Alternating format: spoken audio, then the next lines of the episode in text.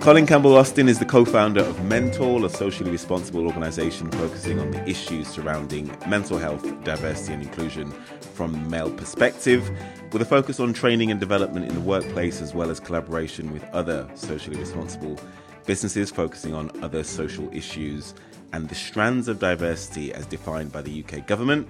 Colin, thank you very much for coming on the show. Hi, Nathan. Thanks for having me. You've got an absolutely fascinating background. You were talent and people development manager at Channel 4. You've been head of talent resourcing and people development at The Telegraph and several other roles championing diversity and inclusion in media. But you start your career as cabin crew for British Airways in 1997, uh, looking after first class and economy passengers. What perspective did that give you on A, human beings, and how did it subsequently shape your career? Oh, Nathan, that's an interesting story. Um, when I was younger, I wanted to uh, travel the world. Uh, but I was from a background where I couldn't have afforded to go traveling. My mum was a single parent and I needed to help support her. So I decided the best way to fulfill my, my dreams and ambitions and earn some money uh, was to become cabin crew. Mm-hmm. Uh, got the job, thought I would do it for a couple of years and then go on and do something else. Um, but I absolutely loved it. Um, I ended up staying at British Airways for 11 years. Hmm. After a couple of years, what really interested me, or, or I found really interesting, um, were the people. What I realized was that it didn't matter where you came from, what your background was, what class you were sitting in, whether it's first class or economy, people's wants and needs are the same, and people are the same. And once you identify that people operate within bands, you can actually anticipate their needs. So subsequently, I became very good at my job. I could literally go up to somebody with one second, sum them up, um, realize what they wanted, and I could deliver on that before they'd even asked. Um, I really, really, really enjoyed it. And I got to a point where after every flight I did, at least one customer would write in um, and praise uh, my performance on the flight. Hmm. Uh, BA obviously picked up on this um, and asked me to apply uh, to become a cabin crew manager. I did and was successful, um, and I ended up managing a, a team of 450 hmm. Uh, cabin crew down at Gatwick. At the time, they were the um, considered to be the worst performing team in terms of their performance. Hmm.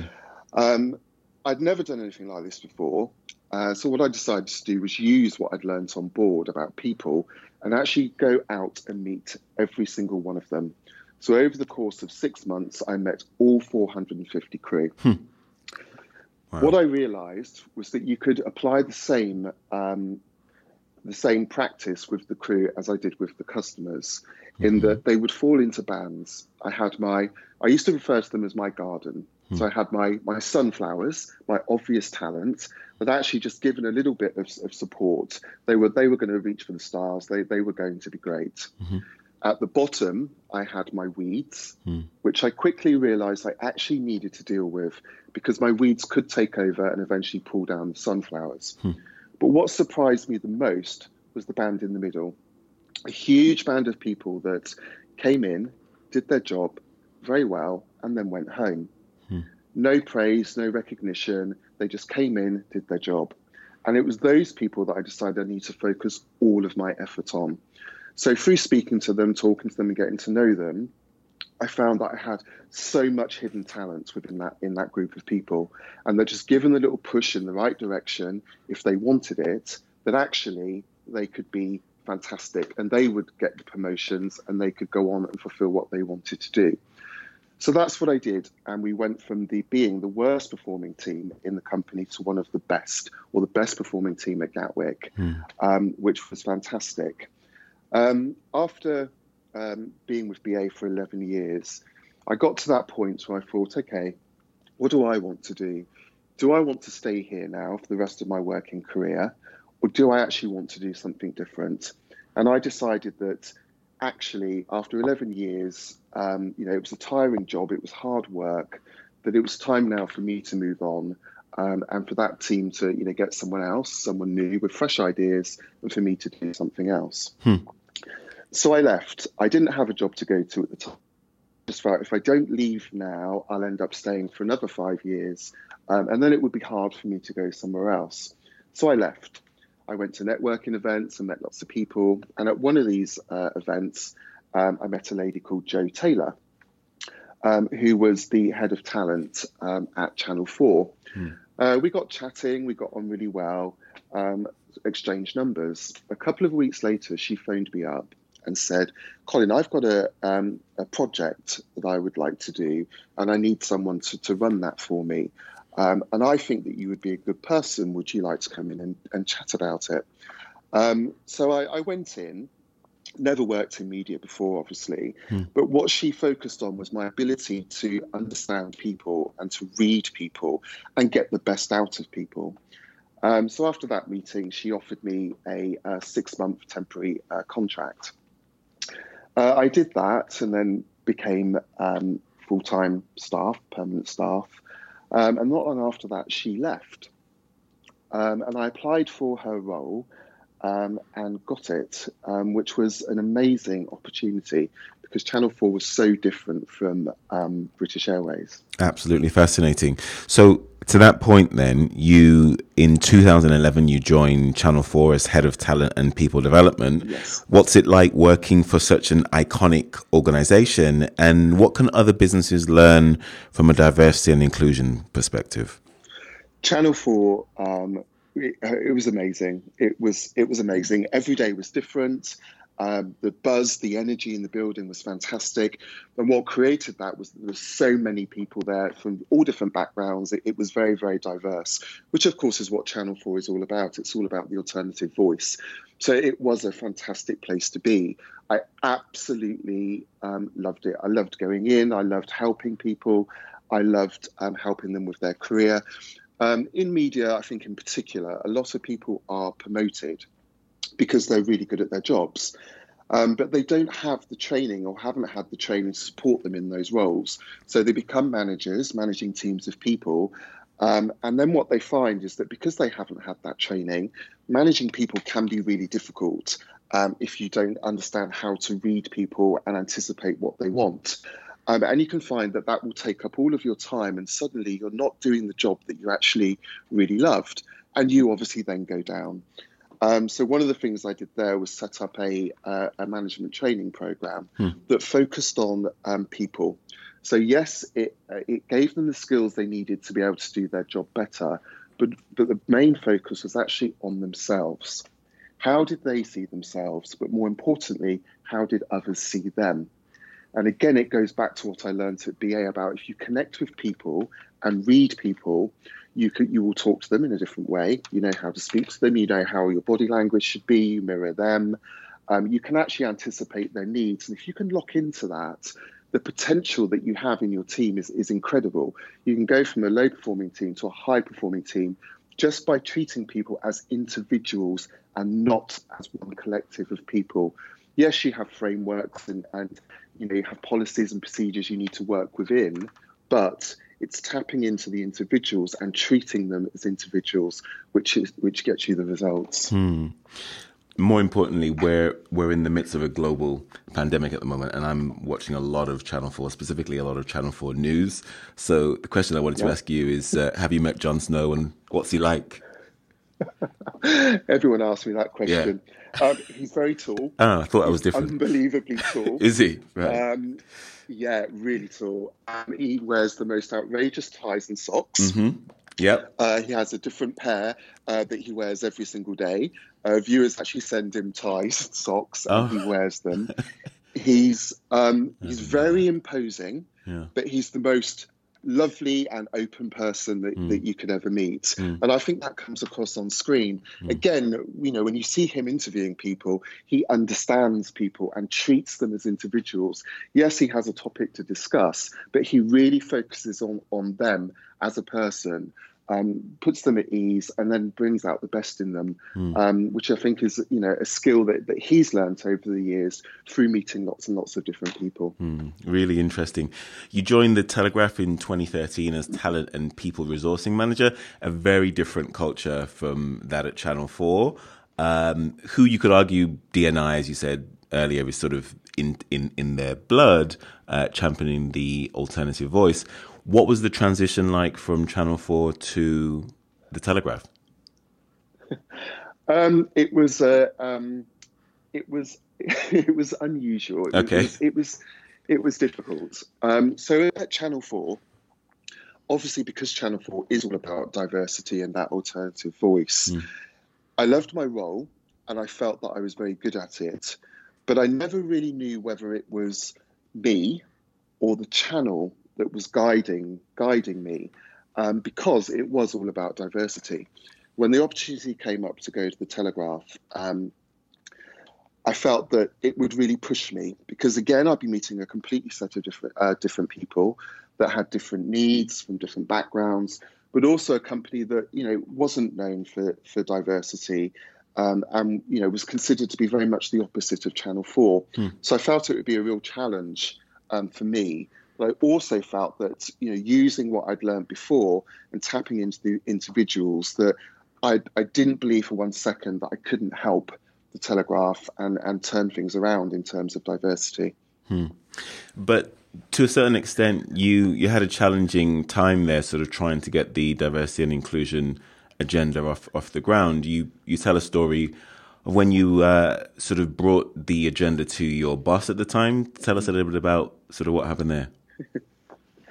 um, so, um, so when I joined the uh, Telegraph, um, I actually asked for the uh, word diversity to be taken out of my job title. Okay.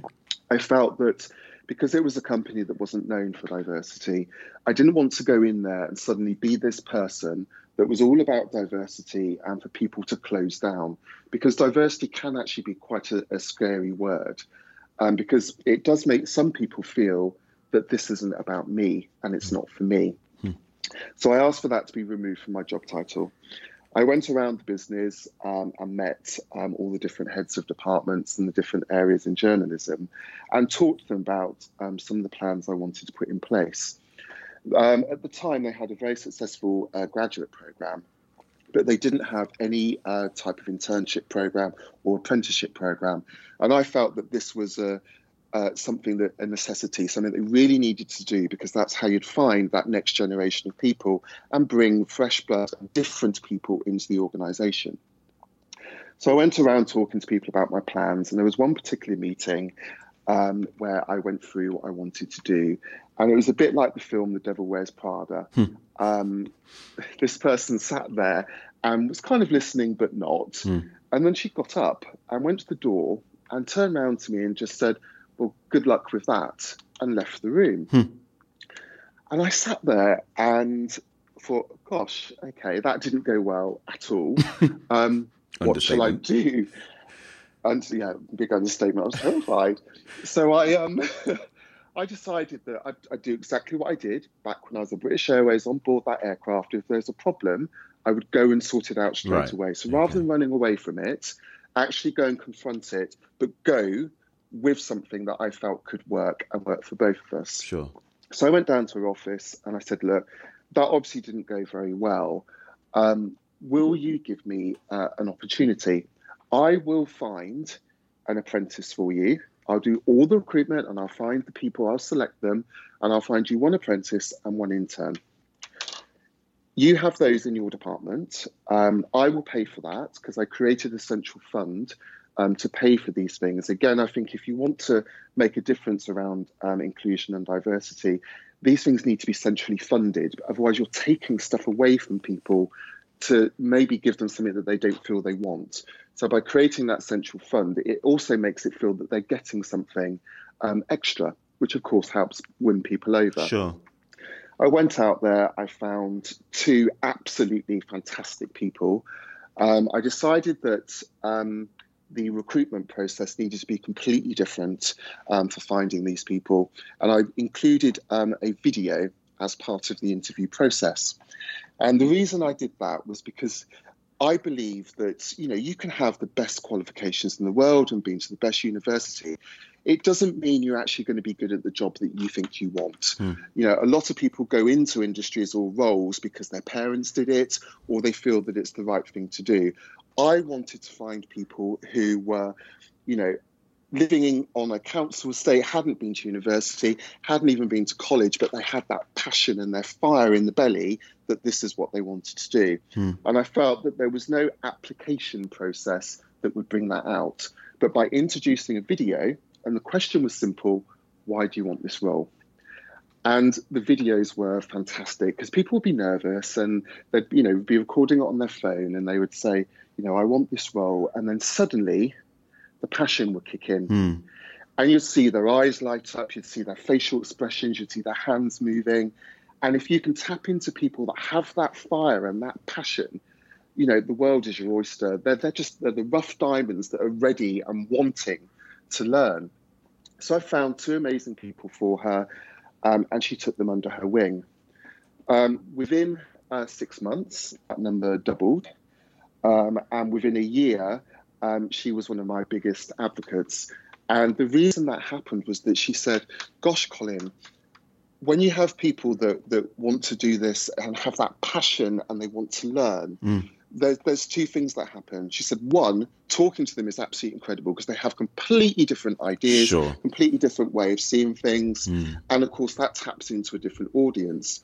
But what she also found within her department is that because you have these people that want to learn, suddenly the people that have been there for, for years, um, they feel really good about that because they've got people around them that are saying, you know, how do you do this? How have you got to where you're at? Mm. They're recognizing that they've got to where they want to be and they want all of that information so they can get to that point. And what it does for the person that's given it, of course, makes them, reminds them how mm. good they are. And it brings back the passion for them as well. Um, so it's win-win for everybody. Mm. Um, you know, it, it, was incredibly successful, um, and as I said, she became one of my my biggest advocates, which was amazing considering mm. she walked out of the meeting halfway through at the beginning. Yeah, um, so fascinating. So it just goes. It is fascinating. Yeah. Um, you know, having different people in in your team, having those different voices, you know, it really does boost everybody up. Mm. It's a win-win for everybody. Super fascinating. So many places we we can go with this. One thing, one thing that jumps out to me straight away was something that you said earlier, which is, uh, you know, you, you want to remove the word diversity from diversity and inclusion because the story that you told there, by sort of presenting this diversity and inclusion initiative within the organization, the individual that you were talking about felt left out. She didn't feel as though, or he didn't feel as, as though it was inclusive of her, uh, which is yes. sort of ironic, really, because we're talking about diversity and inclusion. So, what we need to be doing instead is sort of including everybody um, yes. and not sort of alienating anyone.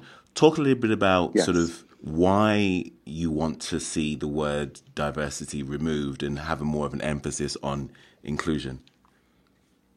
So the word diversity itself um, means, you know, different.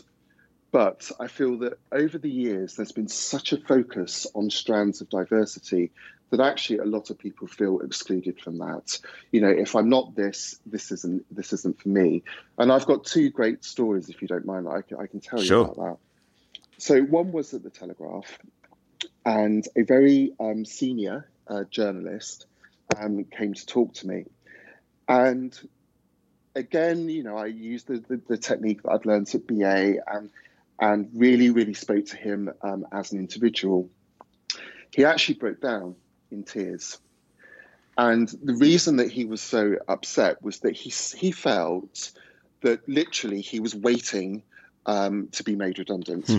He felt that things were moving on so quickly and there was such a focus um, in the world around diversity hmm. that he didn't fit into that and where was his place? How was he going to get his next job? How was he going to get promotion? Interesting. So we, we talked about how actually you are needed. This mm. won't happen without you. What we need from you is to be involved and be part of this because you're already here, you're already doing the job, and you've got so much knowledge and so many skills that, that you can pass on. Mm. You're not redundant at all this is all about having different people at different stages of their career from different backgrounds. It's the mix of people that makes this work, mm. not excluding people. Mm. Another story I have um, is uh, someone I know. Um, we were talking, she wanted promotion um, at work. And we were talking through it, and she said to me, Colin, um, I'm not going to get this because I'm not exciting enough. And I said, What, what do you mean by that? Hmm. She said, There's such a focus on, on diversity. She said, I'm white, I'm hmm. blonde, I'm from middle class background, hmm. I'm not exciting. I don't have that exciting story to tell. Really? Nobody's interested in me. Amazing. And this was someone who's 21, hmm. you know, at the start of her career, absolutely amazing. And already she sure. felt excluded.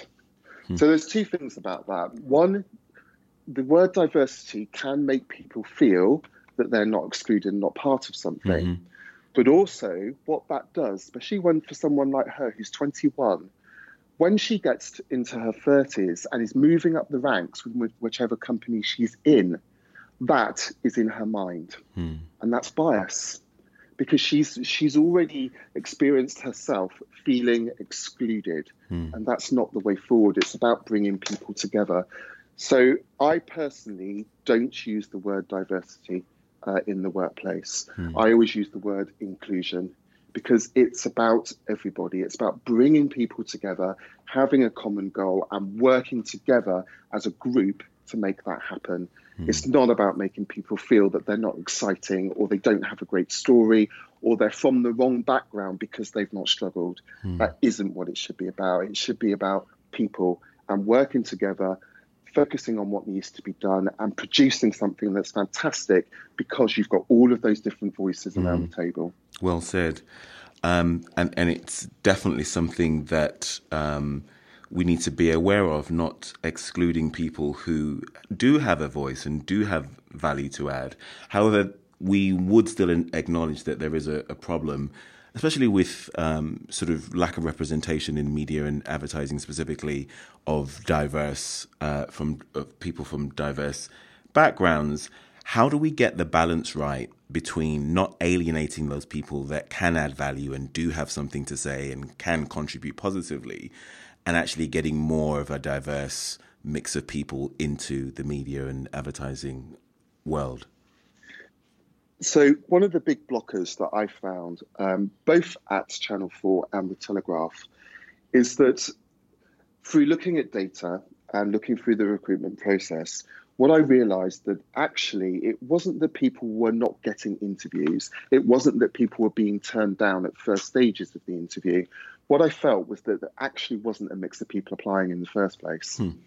Um, so I went out and I spoke to people. I traveled around um, universities, colleges, youth centres, um, all around the country, and spoke to individuals about why are you not applying for these individuals? Mm. And the story came back loud and clear. In the media, we always talk about how media isn't diverse. Those are always the headlines that you see.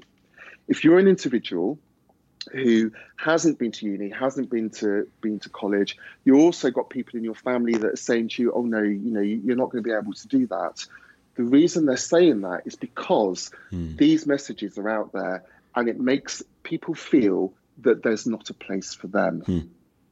So, you know, I don't believe the biggest blockers are actually around um, around companies. It's around the messages that are going out and people feeling that there isn't a part for them. And again, that goes back to the connection. Hmm. So it's about going out there, connecting with people, telling them about your organization and what you do and how they fit into that. Hmm. One of the things I found, especially when I traveled around um, universities, was that um, there's such a big focus on you must have these qualifications, you know, to do this, and you have to be get the best score um, and there's nothing around actually the passion and wanting to actually do that that job. It's really, really important. Then you go to a youth centre and you've got people that have that passion and have that that drive and, and want to do this, but because they're unable to go through um, higher education because they need to help out and support the family, etc., mm. they feel that again there's there's not a place for them, mm. and there is. So it's about going out there, connecting, telling your story of the company and making people feel that actually this is somewhere that I could work. Hmm. And then people will start to apply. Yeah. I'm not saying that you take people that, that aren't, you know, are not good. What I'm saying is that by changing your approach, connecting with people and talking to people and changing your recruitment process so that actually suits different people that actually you get you get these unbelievably talented people coming through um, the pipeline because they feel safe they feel secure and they feel that at the end of it there's a place for them. Hmm. and it's also about guiding people that every stage of an interview process you know look if you come out at a stage give people feedback. You know a lot of companies don't do this. And again it's about telling that person why they didn't get to the next stage to enable them to do something about it and apply again. Hmm. super super interesting. Um, final couple of questions now before we uh, before we end the interview. You, you, recently teamed up with Channel Four, the BBC, ITV, uh, BFI to launch a series of free online events that aim to specifically address the challenges faced by the uh, BAME industry professionals during the ongoing COVID crisis that we're in right now. What are some of the specific challenges faced by BAME individuals? Again, I, that feeling of being um, excluded. It's about that feeling of being um, isolated. Um, you know, mentally, this situation is is really affecting um, a lot of people. Um, a lot of people don't even realise that it's it's happening to them. So again, it's about you know really pushing that those opportunities are out there. It's about talking about you know the future in a positive way and not a negative, because the negative feeds into that feeling of you know, I don't have a future, or this is, you know, I'm not going to get anywhere. Mm. Again, it's all around messaging. It needs to be positive. It's, it's got to be upbeat. We we focus too much on pushing out there that you know, diversity, diversity, diversity. You know, it's it's not good. Things aren't good. Mm. I'm not saying that it's brilliant.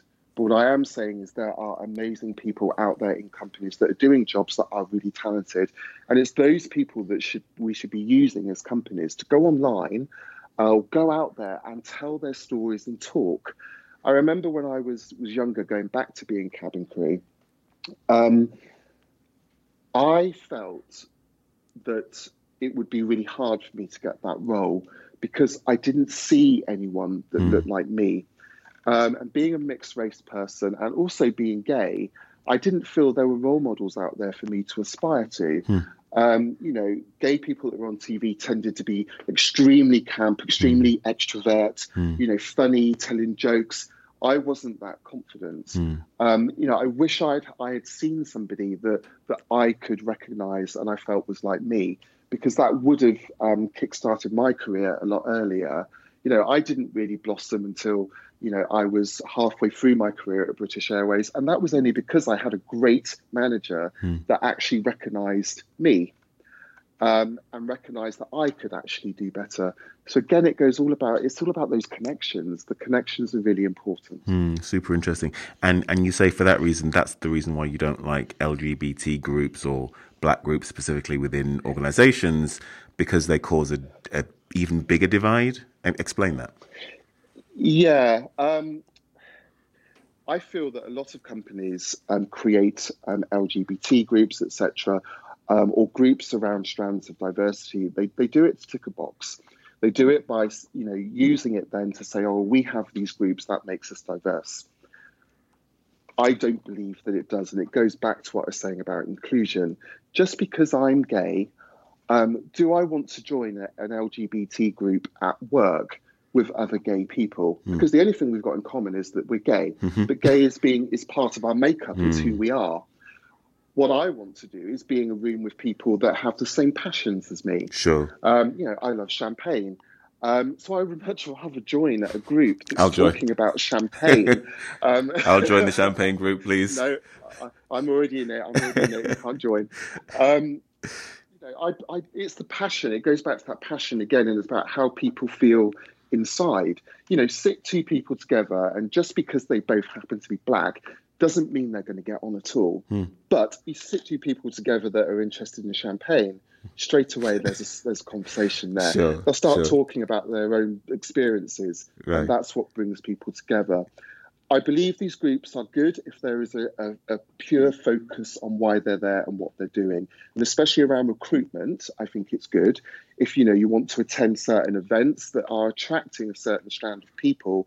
Great, But if you're just setting them up because you think that it makes you a diverse company and ticks a box, mm. I actually sorry ticks a box. I mm. think it actually does the opposite. Yeah. Because what about all those people in that that office or that company, that building, that actually don't feel that there's something for them? Mm.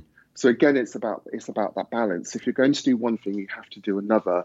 But why focus on on what somebody is? Surely you want to focus on who they are. Mm, super interesting. It also creates, in my mind, an echo chamber. You're already speaking potentially to the to the converted. If if you do have an LGBT group or a black group, let's say in an organization, and let's say, for argument's sake, that they they do think the same or they are aligned in their thinking, that doesn't really change the organization much because you're all speaking to each other. It's it's an echo chamber reinforcing each other's exactly. views. So you definitely need a diverse uh, sort of makeup of of those those uh, yes. uh, sorts of institutions.